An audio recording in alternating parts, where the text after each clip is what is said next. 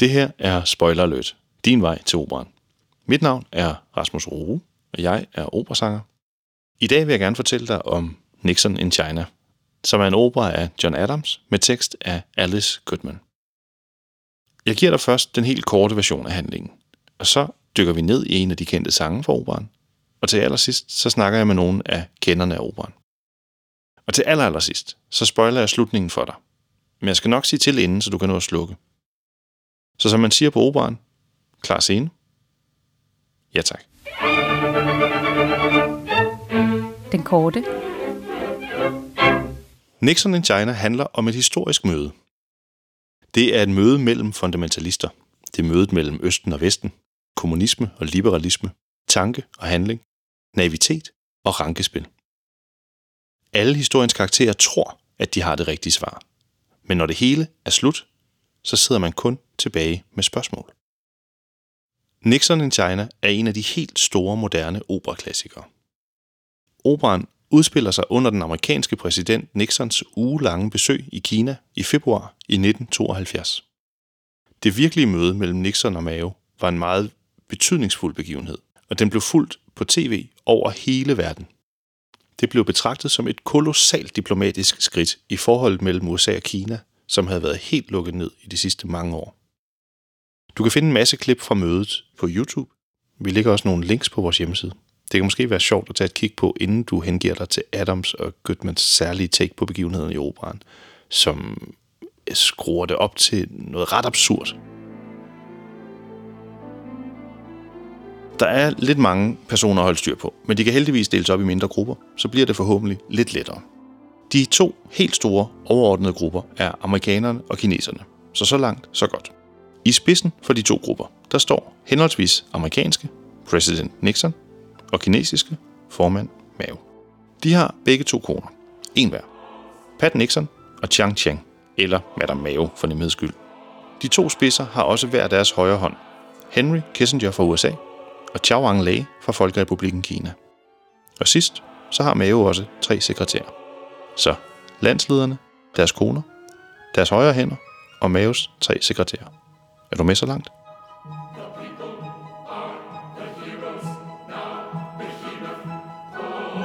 Første akt foregår i Peking Lufthavn, hvor de kinesiske tropper synger om Maos tre regler for disciplin og de otte opmærksomhedspunkter, mens de venter på, at præsident Nixon skal lande med sit entourage. Flyet ankommer, og ud stiger Nixon, hans kone Pat og Henry Kissinger, den amerikanske udenrigsminister. De bliver taget imod af Chao Ang-lei, den kinesiske premierminister, og Maos tre sekretærer.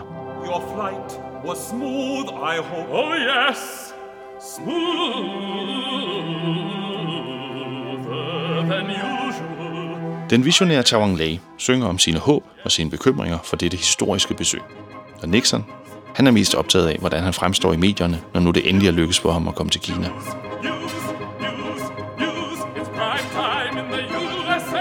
Senere besøger Nixon og Kissinger formand Mao sammen med Chao Ang-lei.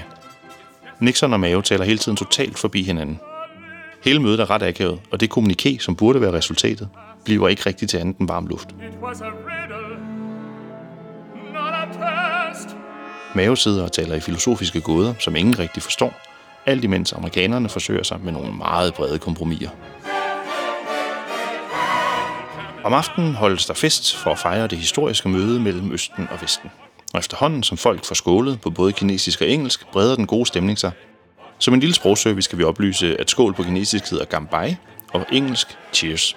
De to ord er næsten hele teksten til to på hinanden følgende ret lange korsteder, gentaget igen og igen og igen. Indimellem korstederne, der holder Chao Ang-lei først en meget inspireret tale om sin håb for fremtiden. Og bagefter så holder Nixon en tale, der er fyldt med floskler og tomord, om hvor glad han er for den fine fest og menuen og musikken. Men sidst på aftenen, der er Nixon, som blev valgt som præsident på en stram antikommunistisk politik, blevet så fuld, at han højt udbryder, at han har taget fejl, og kommunisme måske er vejen frem.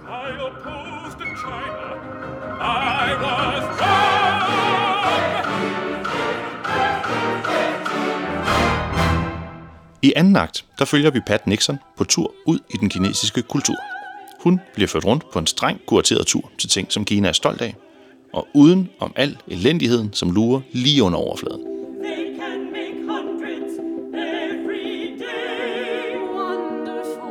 Det lykkes for Pat at vende det blinde øje til. Og efter at have set en glasfabrik, et sundhedscenter, en grisefarm og en folkeskole, så synger hun om sit håb for verdens fremtid – en fremtid baseret på gode amerikanske værdier. Om aftenen er Nixon-paret inviteret ind for at se en kommunistisk revolutionsballet. Balletten hedder Kvindernes Røde Lysrivelse. Den findes i virkeligheden. Den er skrevet af Madame Mao, og den er en af de otte stykker, som skulle fungere som en model for, hvad der var god skik i det kommunistiske Kina. Så, i stedet for traditionel kinesisk opera og ballet, som handler om kejser og generaler, så skulle det handle om kommunistiske sejre over Kinas fjender i almindelighed og kapitalismen i særdeleshed.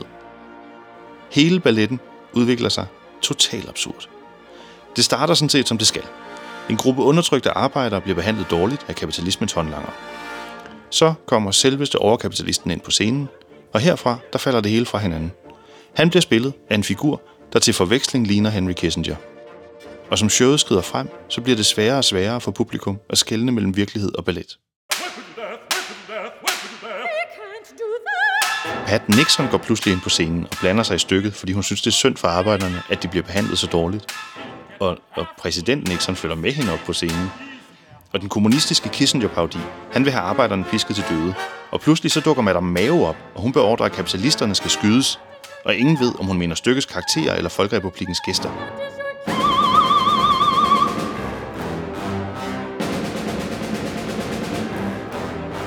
Er diplomatiet gået i opløsning, og amerikaneren pludselig i fare. Det var alt, hvad jeg synes var vigtigt for, at du kan følge med i handlingen på operan. Hvis du gerne vil vide, hvordan den slutter, så lover jeg at fortælle det til aller, aller sidst i operan. Men du er også velkommen til at slukke inden, hvis du hellere vil ind og se det i salen. Jeg skal nok sige til i god tid. Den kendte. La, la, la, la, la, la, la. So just from This is Prophetic. Hvis du stadigvæk er her, Ja. eller hvis du kommer tilbage, så dykker vi nu ned i en af ejerne for operan. This is the main aria bit. Og vi har valgt den her gang at dykke ned i den arie, der hedder This is Prophetic, som er Pat Nixons arie fra første scene i anden akt. Yeah, it's great. Og vi har fået Sarah Tynan, som spiller Pat Nixon her i København til foråret, til at komme og fortælle om, hvad hun siger og gør.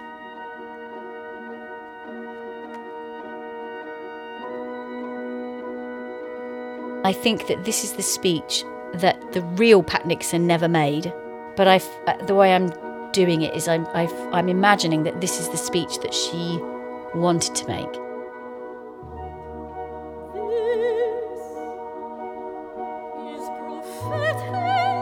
This is prophetic.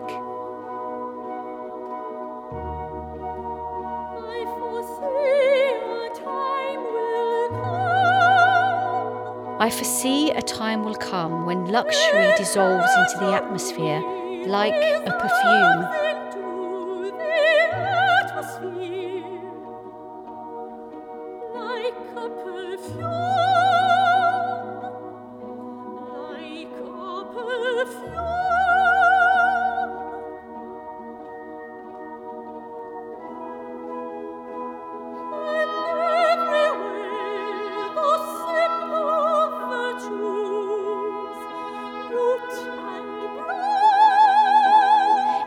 Everywhere the simple virtues, root and branch and leaf and flower.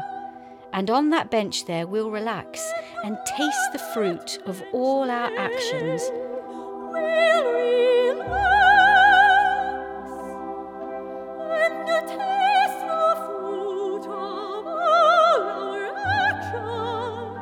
She's talking about a simple life without luxuries, without without all the trappings that I imagine come with being the president's wife, but simple things, honest things. I regret life. It is so much like a dream. And she says, Why regret life, which is so much like a dream? And then she says it again, it's like she's surprised with herself. Yes, why regret life? It is like a dream. It's brilliant. Why should we regret what we do? And then she says, Let the eternal plan resume. And let it let us be taken by surprise. Let the the grand things and the small things surprise us. Let the band play on and on. Let's let the comedian finish what he wants to say, and let let Gypsy Rose is an American reference to. Mean, let her kick off her party shoes. Let's look at what is underneath all that. What's personal? What's honest? But then she starts again. Let the interested businessman speculate further. Then I think she's again talking about the politics because she never forgets who she is. She never forgets that she is the wife of the president.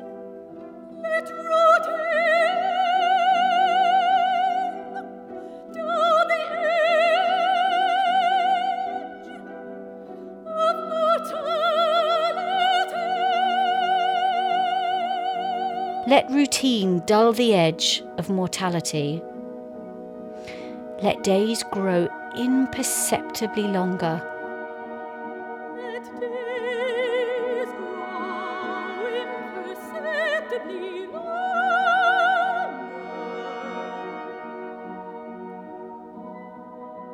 It's almost like she's she's in the car. They're driving down a long highway, and you're seeing houses pass, and she's looking in at the at the people and what they're doing. Let you know.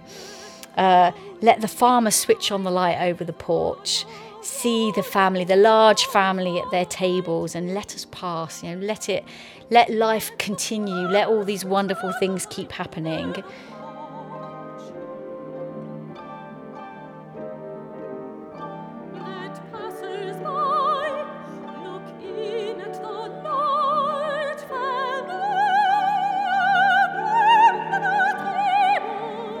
Let passers by look in at the large family around the table. Let them pass.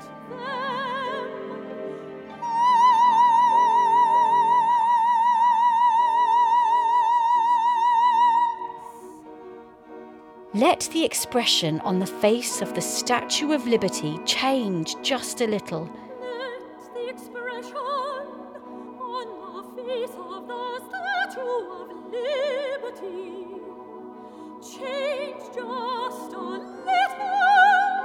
Look, turn around and see what's happening at home, in our country, in the bedrooms, in the houses, on the porch.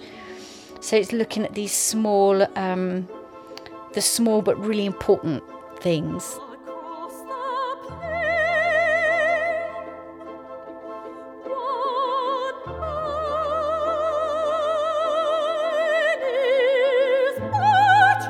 Across the plain, one man is marching.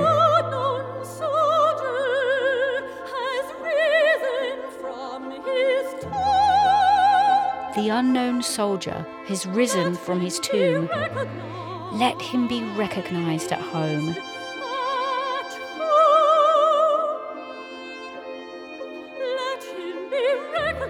Let him be recognized at home. The prodigal. Give him his share. for them going to China in the first place was to, to, to find a resolution to the Vietnam War and everything that was going on. So I think this is this horrible situation that's been going on in the politics, and the she so she's saying, look, let's let's look at our soldiers, the men who are coming home. How can we look after them, or even if they're coming home in their coffins, how can we recognize them and how can we celebrate them and and and the sacrifice that they sacrifice that they've made for the country. And then we get into this. She gets. She becomes more and more ecstatic. She's taken away with the, the idea of of making this speech.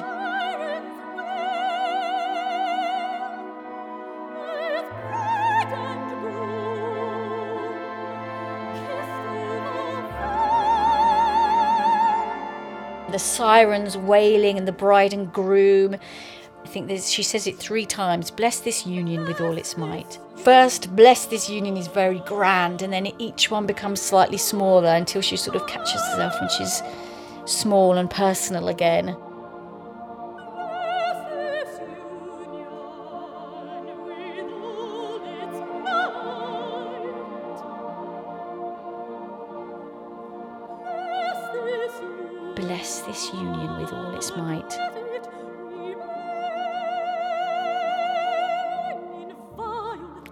remain inviolate.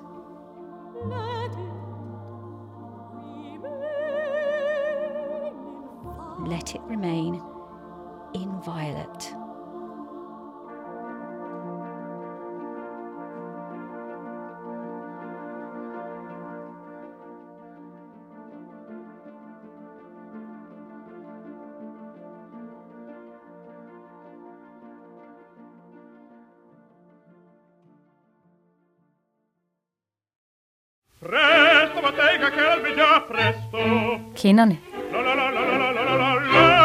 I den tredje afdeling her trækker vi os lidt tilbage og kigger på de lidt længere linjer. An amazing piece with the most extraordinary libretto. Vi har stadigvæk Sarah Tynan med, When this visit has occurred, it was I was eight years old.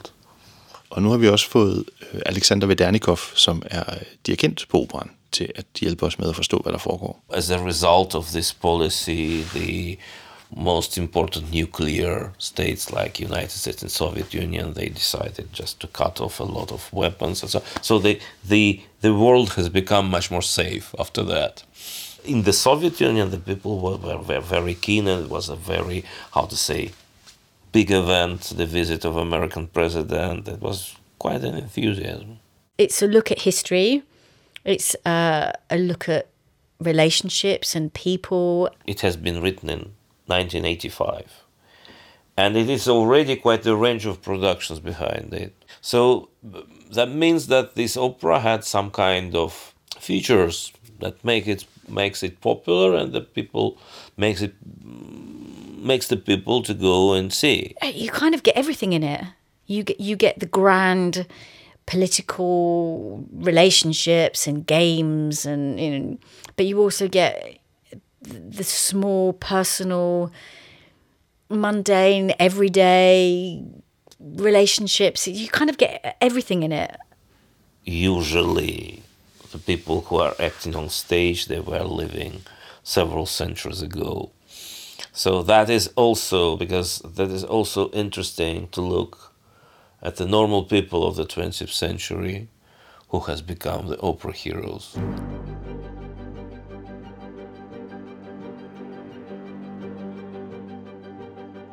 I think if one piece wasn't there, if one character wasn't there, the, it wouldn't work. You need all of those different characters, and you need the the extremities of, of personality um, to understand who each of them are in relationship to each other.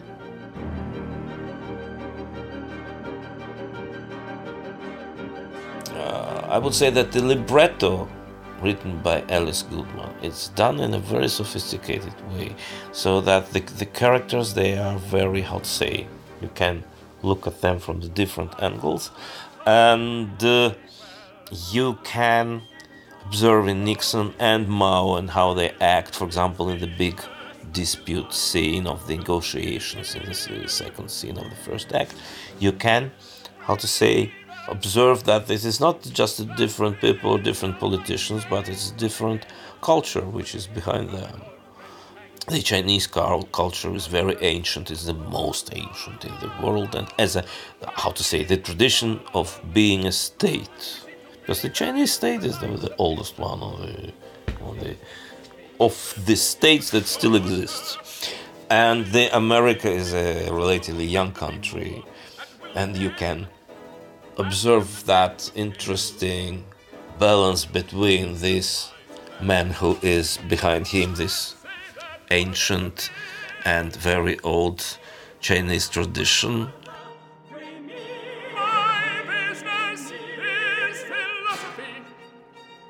and the young and dynamic American president, because he's he how to say mm, sometimes even looks like a, like a boy, not like a mature, mature politician, because because the country from he is it is, is young and it's still kind of they are still growing up. Yeah. I don't daydream and don't look back. You get the whole of the first act, which is all about the men.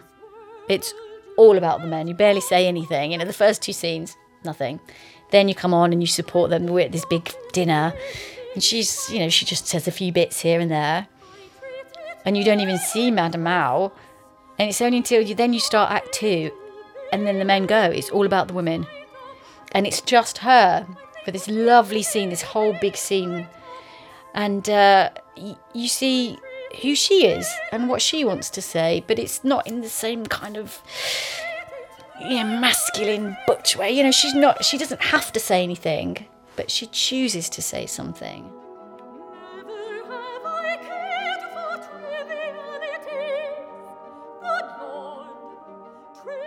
The role which is the first lady plays during the state visits because this is a kind of second diplomacy thing because one, once the husband's there this how to say uh, deciding the geopolitical problems the how to say the human contacts between for example between somebody who, who comes from a foreign country and the how to say simple people of this country where where where, where she is that is the task of the first lady and that we can observe in the first scene of act 2 And you see as she goes around with the people, she was very good with people.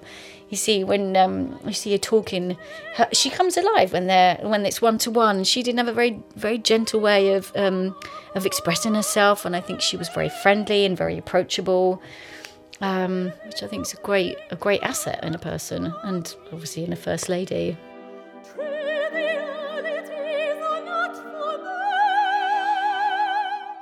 After all that is how to say very interesting and thrilling music every beginners and listener can percept because it's mm, there is a lot of uh, associations with the American country music, with jazz, etc., etc.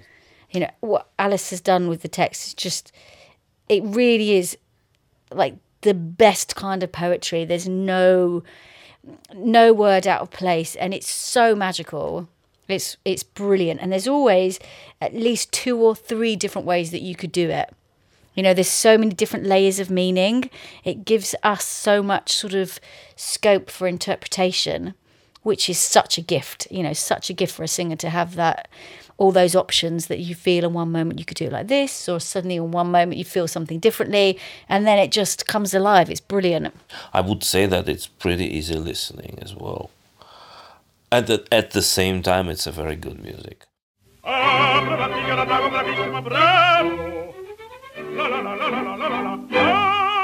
Det var alt, hvad vi havde til dig for den her gang.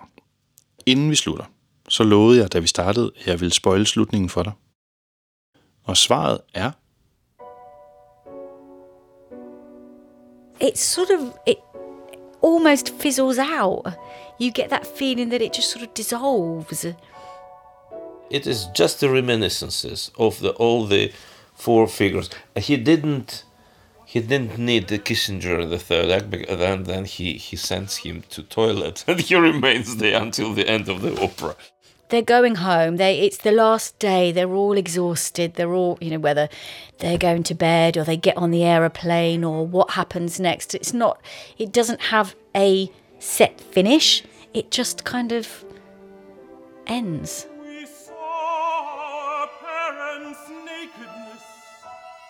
In this kind of document, like the Nixon in China, is I think that there is no moral. I think the point of the piece is to get us to look at a historical event, an important historical event, and just to witness it and to experience it from the character's perspective to see how it unfolds and how they feel or how Adams and, and Goodman want you to feel um, that you can just be there and you can see it and you can experience it from a, a, a theatrical point of view. To as a listener, you just have to get into the situation.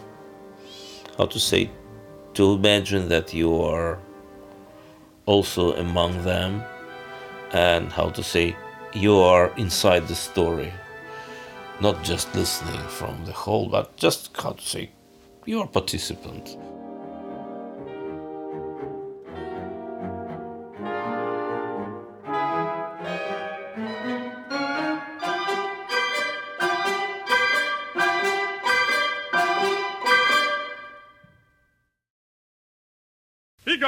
Figaro, Figaro, Figaro, Figaro, Figaro, Figaro, Figaro, Figaro.